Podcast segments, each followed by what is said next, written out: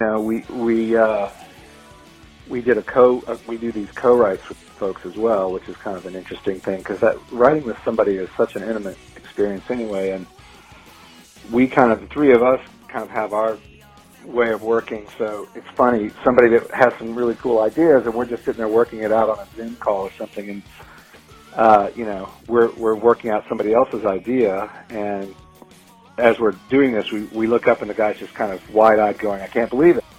That's Tim Smith of the Lickerish Quartet. I'm Jamie Green, and this is Trading Fours.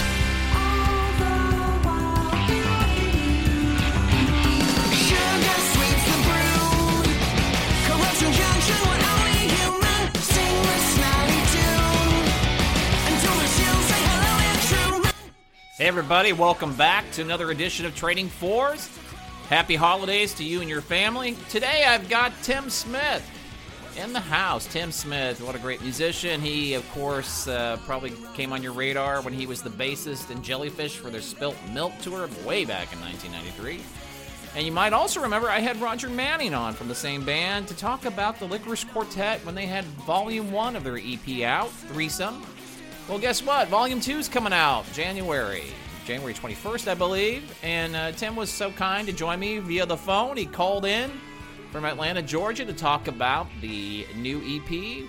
Uh, great chat, great guy. I think you're going to really dig this one. These guys are so freaking talented. I mean, all of them. It's just amazing. So they're doing these uh, these songs in their house, and then they're combining it, and it sounds great. So uh, let's get started. Here's my conversation with Tim Smith. Well, Tim, Tim, thanks so much for joining me on uh, Trading Fours. And, and first off, uh, I always ask people, uh, how you holding up, man? Um, we're holding up pretty good here in Atlanta. Um, you know, it's uh, the weather's not so cold, so that's cool. So we can get outside and just uh, working on um, things to do with our upcoming release. So a lot of press and a lot of uh, social media stuff uh, keeping me busy these days. Well, that's that's good. So this is actually uh, for people that don't know. Uh, I actually had Roger Manning uh, on the podcast back in April when you had the first EP out, which was three tunes, correct? And then this one is the second EP from you guys, which is four tunes. That's coming out in January, correct? Yep, that's correct. It's called Threesome Volume Two. Right but and then it's the Lickerish Quartet. So you guys are uh, a little wink, wink there, right? Because it's three of you guys. Yeah, yeah. It was uh that. I mean, it's sort of a play on the. There was a, a film that Roger's a big fan of called the Lickerish Quartet. So that's kind of where he came found the name. And uh but yeah, something to talk about. yeah, absolutely. Well, I really, really loved the first EP. Um, it was great, and you know, it's just interesting listening to you guys as you've evolved, and you know, it's always so well produced. The harmonies are just unbelievable. Um, you guys just bring so much to the table, and I really, you know, I think a lot of people, myself included, kind of felt like Jellyfish didn't get to end the way we wanted it to, and obviously this isn't Jellyfish, but it has components of that so kind of talk to me about when you and Eric and, and Roger decided, hey, let's let's uh, reconnect and, and work on it and, and record some new tunes.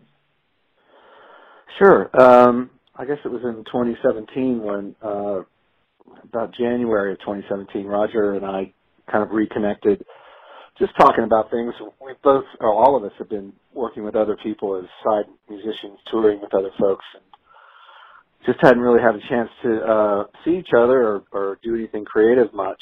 Uh, so he reached out to me in January of 2017 and said, "Hey, would you be interested in trying to write some songs?" And and uh, I, w- I was I was uh, going to be mostly off the road that year, so um, we kind of got together and then we just said, "Hey, what's I wonder what Eric is doing." So actually, we uh, ended up going to Eric's place and doing some co-writing uh, just to see how it would go, and it seemed to go pretty smoothly. I think we all still sort of have the same record collections and the same amount of uh, respect for certain genres of music and the approach to things. So uh, we wrote about 12 songs together from various bits and pieces that we had all accumulated separately, and we all worked on them together. So it just happened quickly, and within that year, we had already done most of the basic tracking for most of it. We hired a drummer friend of ours from England to come over and play drums uh, named Jeremy Stacey.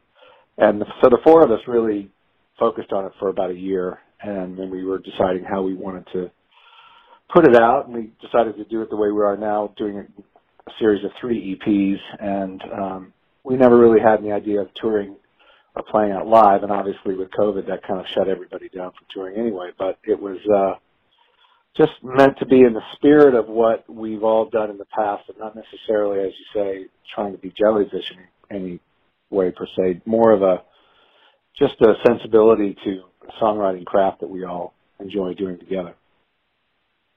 Yeah. Well, and I, I think it's really interesting too because, I mean, for the the jellyfish component was pretty much just Roger and then um, Andy, correct? That was writing, and this seems like this is much more collaborative, where everybody's bringing their own songs, and you guys are working much more as a band per se than just one or two songwriters, correct? Yeah, I mean that was never going to be uh, any different than what it was. Jellyfish was always Roger and Andy, um, and that's fine. And they, you know, I was a fan before I played at Jellyfish, as was Eric, who joined uh, to play guitar on the Spilt Milk tour. So, you know, it, there, there was some discussion about that at the end of Jellyfish, but it was never going to go anywhere. And then, of course, Roger and Eric formed a band called Imperial Drag, so they had worked together and had written together. Uh, so there was yeah. a history there, and kind of a, a way of working that.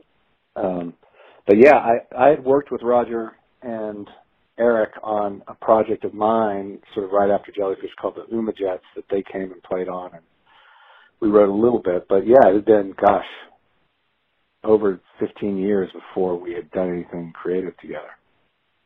Again. Yeah, time just flies, doesn't it? I think you and I are pretty close in age, and it's just.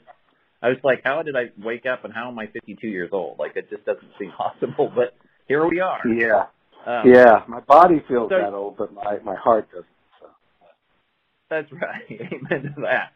So let me let's talk specifically. So I, I got an advanced copy of the new EP. I really dug it, um, and I'm I'm guessing just because you were the quote that for the, the tune "Do You Feel Better" that that was kind of something that you started off and mostly uh-huh. wrote. Is that correct? How would you how would you put that? Yeah, yeah. I mean, all the songs we co-wrote to some extent, but they were sort of driven by you know one or one of us for each of the each of the tunes, somebody was sort of the one who brought the initial idea, and that one was mine.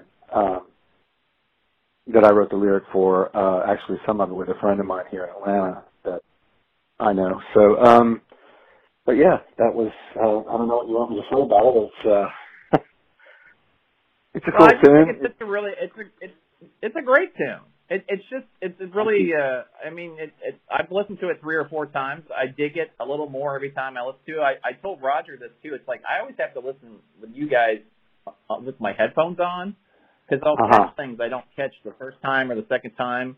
It's just a great crafted song. So um I, I just really dug it. So I mean that's probably why I brought it up. I just really enjoyed it a lot.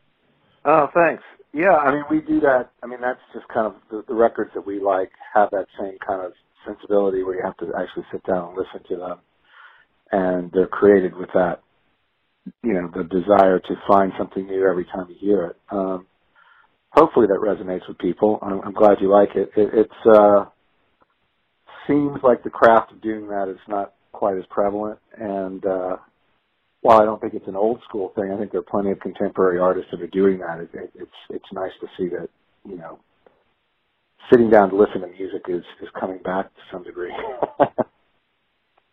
yeah, absolutely. So, what, Tim, what was your 2020 gonna be like before the whole world shut down?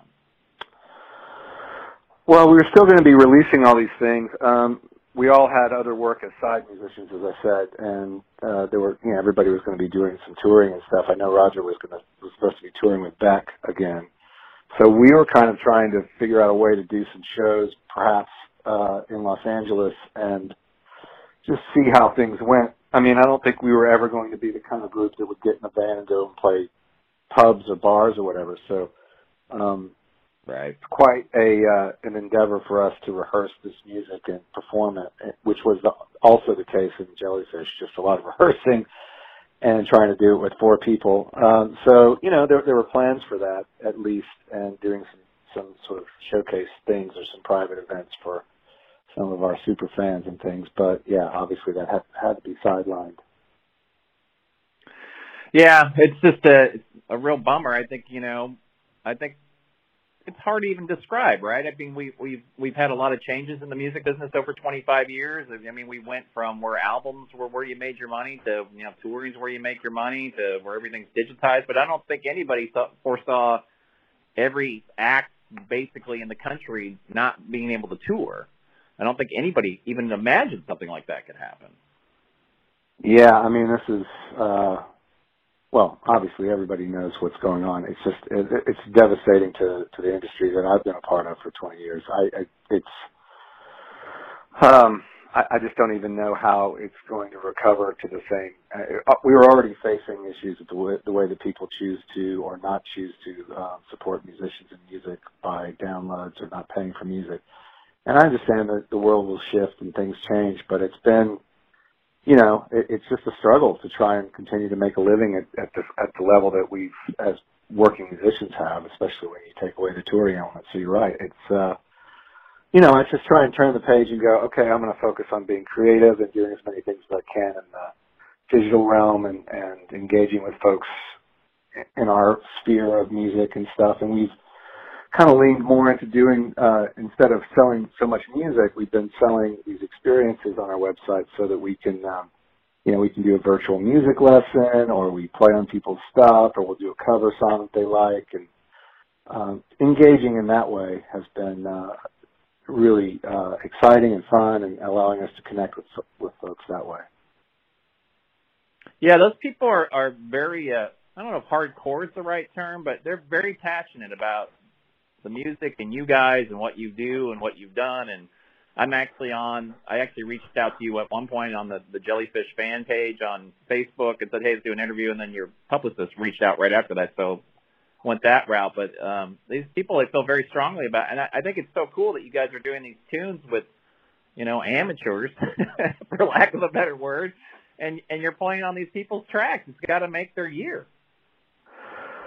Well, we hope it's a good experience. I mean, you know, we we uh, we did a co uh, we do these co-writes with folks as well, which is kind of an interesting thing because that writing with somebody is such an intimate experience anyway, and we kind of the three of us kind of have our way of working. So it's funny, somebody that has some really cool ideas, and we're just sitting there working it out on a Zoom call or something, and uh, you know, we're we're working out somebody else's idea, and as we're doing this, we we look up and the guy's just kind of wide-eyed, going, "I can't believe it." Well, we're just working through stuff that we like, and it's it's fun to see people enjoy our process and, and share in that, and, and it's cool for us to help songwriters and, and uh, you know musicians that are trying to learn about stuff that we've we've learned. I mean, there's something to be said for as long as we've been doing it. So we're happy to be able to give that back to folks.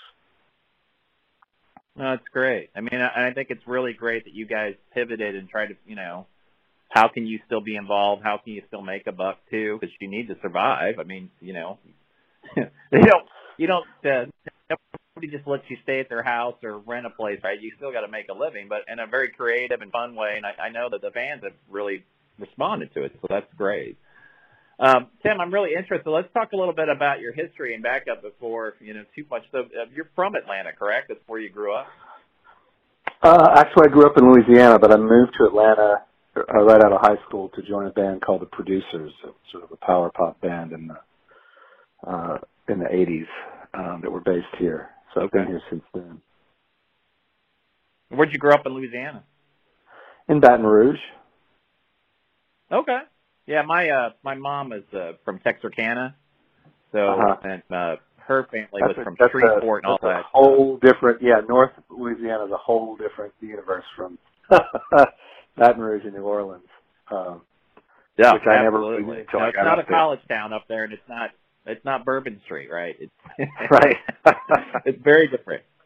But but I love Louisiana. It's a, it's a beautiful state and very friendly people and stuff. And uh, anyway, so yeah, that's stuff. And then let's. uh So I know you don't only just play bass; you play guitar and do a lot of other stuff. So was it something where you kind of like the Paul McCartney situation, where like they need a bass player and you're the guy, or is it something that you just really wanted to do too, or how was that process? Yeah, no, it was always. I mean, like a, the first band that I joined out of high school, I was a fan of called Producers. I wasn't a bass player; I was a guitar player in school, and in my little you know teenage rock combos and stuff. And I just was such a fan. I borrowed a friend's bass, learned their songs, came to Atlanta for an audition, got that that job, and uh, did that for quite a while, and then found out through a, a mutual friend about Jellyfish needing a, a bass player, and I ended up needing a guitar player as well. But um, same kind of deal, just sort of learn this stuff. I don't I don't consider myself a schooled bass player. I've, I've been more of a guitar player.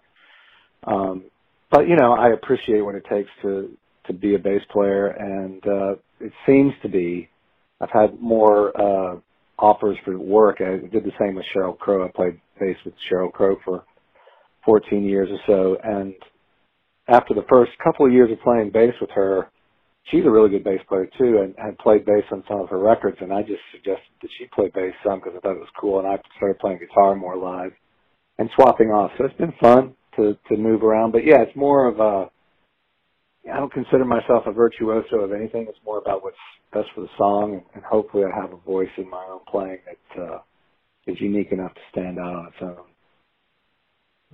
No, absolutely. I just it's always interesting how people get because you know there's the hardcore guys that like the, the day that they woke up and they're like I'm a bass player and that's all I want to do and they're listening to Flea and they're listening to you know Geddy Lee and they're listening to Jaco and all that and then there's you know I think I think most people know about Paul McCartney, but you know Kathy Valentine being another, you know the Go Go's needed a bass player. She'd always thought of herself as a guitarist, but now she's a bass player. It's just kind of an interesting way how you people fall into that. Um, yeah, I mean, look, I grew up I grew up in Baton Rouge playing jazz, and, and I remember going to see Jaco open for the Dixie Dregs. I, I get it, and I, and it's a whole level, different level of dedication. I did play bass in one of my rock bands where we played all Rush songs, so I, I know what these bass parts are about. Uh, and it's cool. I can go down that route. I, I I just prefer to think myself as a just a musician and, and just whatever is appropriate. I'll try and do. It's fun to relearn things. I, I uh, you know, I, I don't like to uh, get too practiced. I think there's something about the struggle that you're playing that that helps create an emotional response to what you're doing. So or I'm just lazy. Absolutely. I which one is. Go with the former. You're creative. That's what it is. That's hilarious. Yeah. Um, well, that's cool. And then, I mean, there's so many. I mean, Sheryl's obviously a great act. The Finn brothers, they've written some amazing songs too. How was that process with them? Yeah, that was amazing. I, uh, gosh, I was, you know, I grew up a huge fan of of Crowded House, and even before that, Split Enz. I was a big Split Enz fan. So, um, one of the guys that I had played, uh, actually Jeremy Stacey, who played drums on our uh, Lickerish Quartet stuff, had played with me in Sheryl's band. He had actually we met him.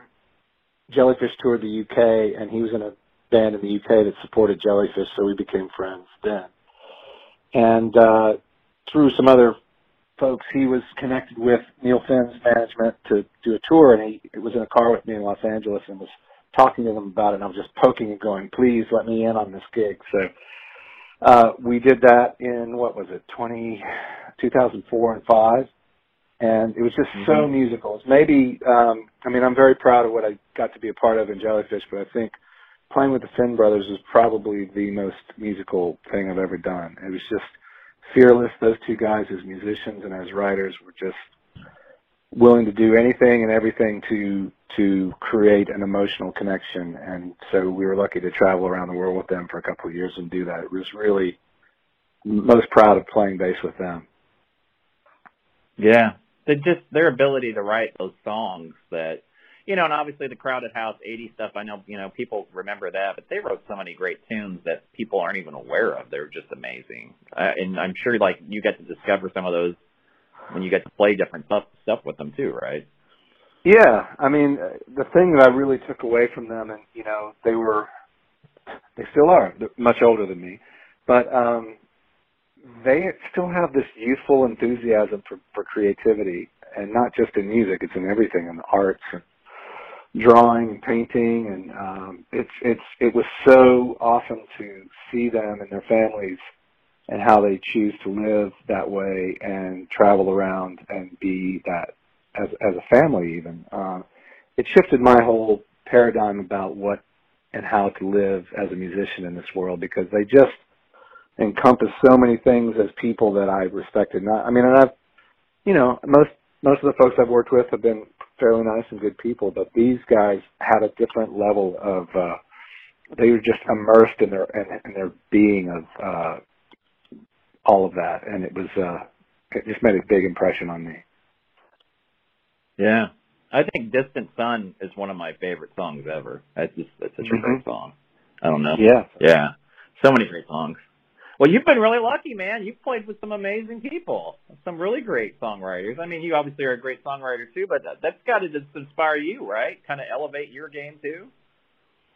Oh, totally. Yeah. In fact, uh, the song that you mentioned that you liked off EP one was sort of Yeah. in, uh, it wasn't uh, done on purpose, but it, would ha- it has some of that kind of sensibility in the um, in, in the way that it was written. So definitely Yeah, an impact. yeah. The, the what, what's the official name of it, Tim? It's the magic number tune. I'm it's escaping me. What's There the is. It's called "There Is a Magic Number." Yeah. Yeah, that bridge, that bridge is so strong. I always think with people that are really good songwriters, you know, there's a lot of times that the the, the main melody's great, but then the bridge is just kind of okay. But boy, that's a great bridge too. It just it works so well. Thanks. Thanks. Yeah. Well, I uh, I want to be uh, cognizant of your time and stuff, but I want to make sure that people know. Uh, obviously, all of me and all my musician friends are enormous. I actually work in a college radio station and be, became aware of you know Jellyfish when we played on college radio a million years ago and have followed stuff. But what's the best way? I know that you guys, like you said, you've been really doing social media a lot. So if people want to get on board and, and know more about your band uh, with Eric and Roger and stuff, what's the best way for people to follow them? Is it is it on Facebook? Is it on Twitter? What, Yeah, do you well- think, Tim? We're on everything. I mean, we're not on TikTok, but uh, we're on Facebook. We're on Instagram. We're on uh, Twitter. We're, we have a YouTube channel. We put up a lot of different videos, sort of the making of things, some fun, comical type things that we've been doing. We're trying to do more uh, creative stuff like that. Um, but if you go to the lickerishquartet.com, uh, there are links to all that stuff there. We have our store there. We have our experience store there you know, we, we're doing sort of uh, cameo st- style um, things too. If people want to have a phone call with us or happy birthday, that kind of stuff. I know I don't want to sound like a salesman, but it, it's uh, that's kind of what we're focusing on these days, just because that's all we can do. Yeah, it's the gig economy. I mean, Yep. you got to make a buck. That or marry somebody really, really rich. Those are your Right. Right. Um, Totally. Well, that's great. And and like, go ahead, Jeff. What was that? no, I just said totally.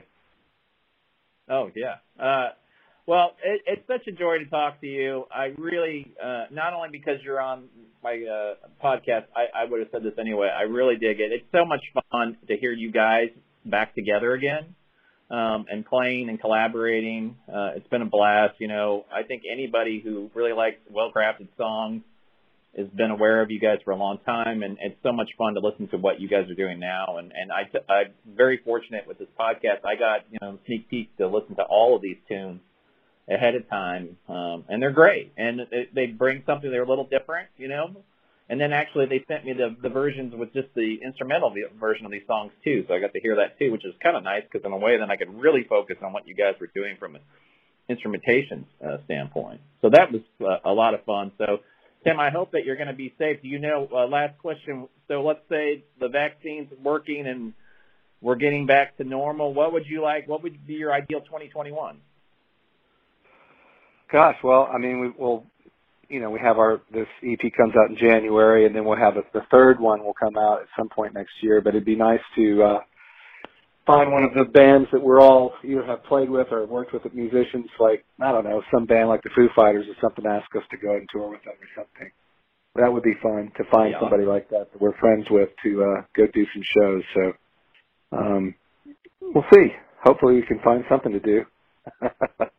Well, I hope so. I hope you get to do that, and uh, I know they've got a new album out too, and so that'd be a great time to be able to get on the bill with them. And um, when you do get the 30p out, let Eric know. Since I've had you now and Roger on, I'd love to talk to Eric too, and it's a, it's a great joy. And if you guys do make it to Kansas City, I'd be happy to take you out and uh, buy you a drink and, and say thank you for all the great music over the years. Oh, that'd be great. Yeah. It's it's a total joy to get to talk to you. Again, folks, the people out there, the Lickerish Quartet, they've got their second EP coming out in January. The first single and video is up. It's called Snollygoster Goon, and you can watch that. I'll put all the links up on uh, this podcast to that clip, to all the Lickerish Quartets, where you can find them on Facebook, Twitter, all of it, everywhere uh, and, uh, and thanks so much, Tim. I hope the rest of your 2020 is safe and uh, look forward to hearing from you guys more in 2021. Sounds good. Thanks for having me. All right. Take care, Tim. All right. Take Bye-bye. care. Bye. Tim Smith, everybody. Great guy. Great conversation. And, uh, you know, it's the gig economy, right? So it's I think it's great these guys are being creative and figuring out how they can make a few more shekels while they're sat, sitting at home and uh, doing these things. So yeah, man, you want to you want to write a song with the members of Lickerish Quartet, you can do that. You want to have them cover one of your songs, you can do that. You want to have them cover a song you love, you can do that. So check that out. It's uh, I have their links down there below for their website and some of the tracks, and be sure to check that out. So thanks for Tim for that. Uh, this is the last official podcast for me in 2020, and 2020 has been a very interesting year and also challenging year in a way. But you know, I try to look at the bright side, and one of the bright sides of this for me personally on this podcast is I don't think Tim Smith's on my podcast if we don't have COVID.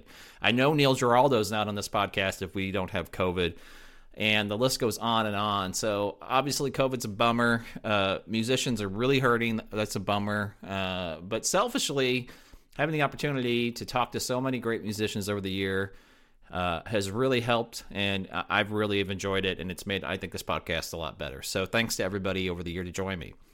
And and I want to close out. Uh, and I know most of you in Kansas City already know this, but I think it's important to recognize the amazing life that was Molly Hammers.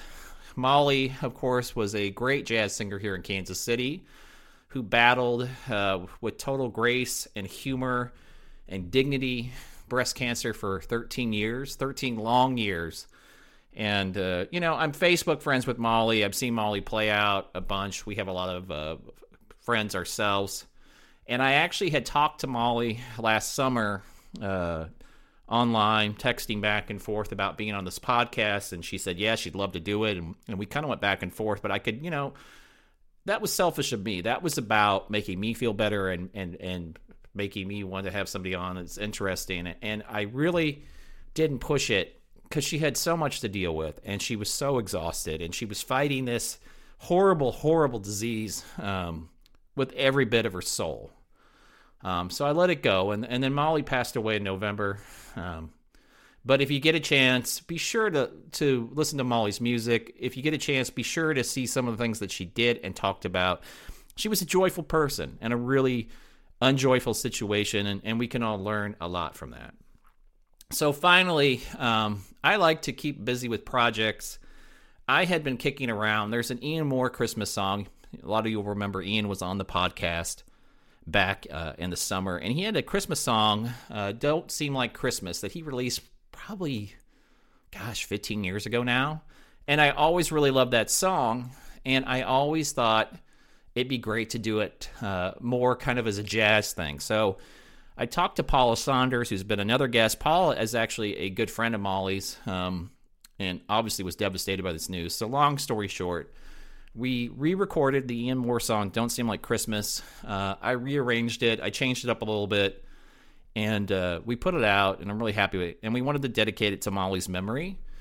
Uh, when I was recording this with Paula, we talked a lot about Molly, and one of the things we talked about was uh, Paula said that you know Molly had mentioned to her that she really, really wished uh, she could live to see one more Christmas and uh, apparently Molly really loved Christmas, and and, and that stuck with Paula because uh, Molly died in November and didn't get to. So we talked about the whole time that we wanted to, uh, you know, make this a fundraiser for uh, Kansas City Music Foundation. They have a musicians fund, help raise money for so many musicians that are hurting. And apparently, Molly actually, her last album, um, she dedicated all the funds of that album, every cent to uh, that foundation and that fund, which is just another great example of what a great person she was. So, um, I just wanted to let people be aware of that.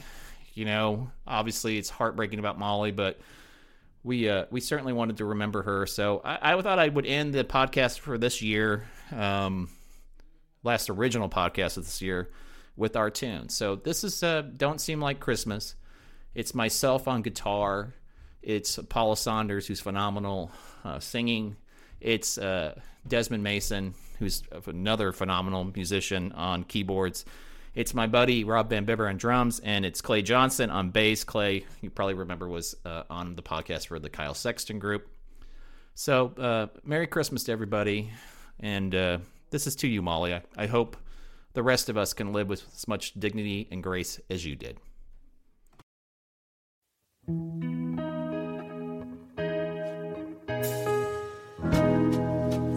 it may not snow this year, I'd take the rain if you were here. And through the maelstrom of your eyes, yeah, I'd find some light, sympathize. Do you think you might be willing come around this year? Just don't seem like Christmas when you're not here.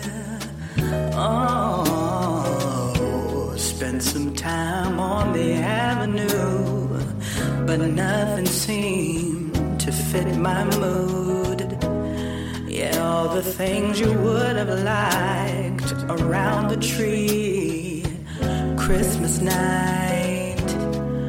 Though the weather's cold and cloudy, one thing's becoming clear. It just don't seem like Christmas when you're not here. Mistletoe kisses, yeah, I still remember. Years passed us by, and now it's December. Presents unopened, wishes unspoken, send them along anyway.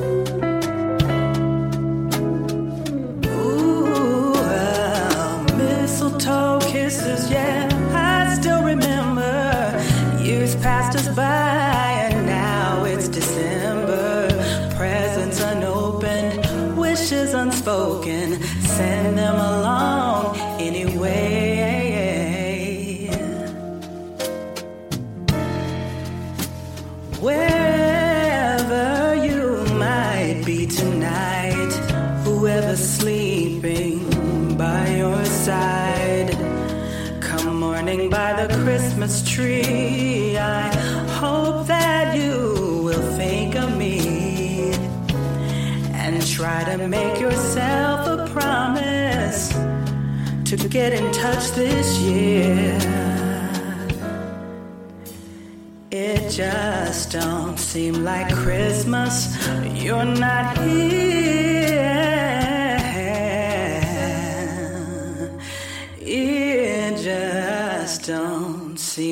Christmas when you're.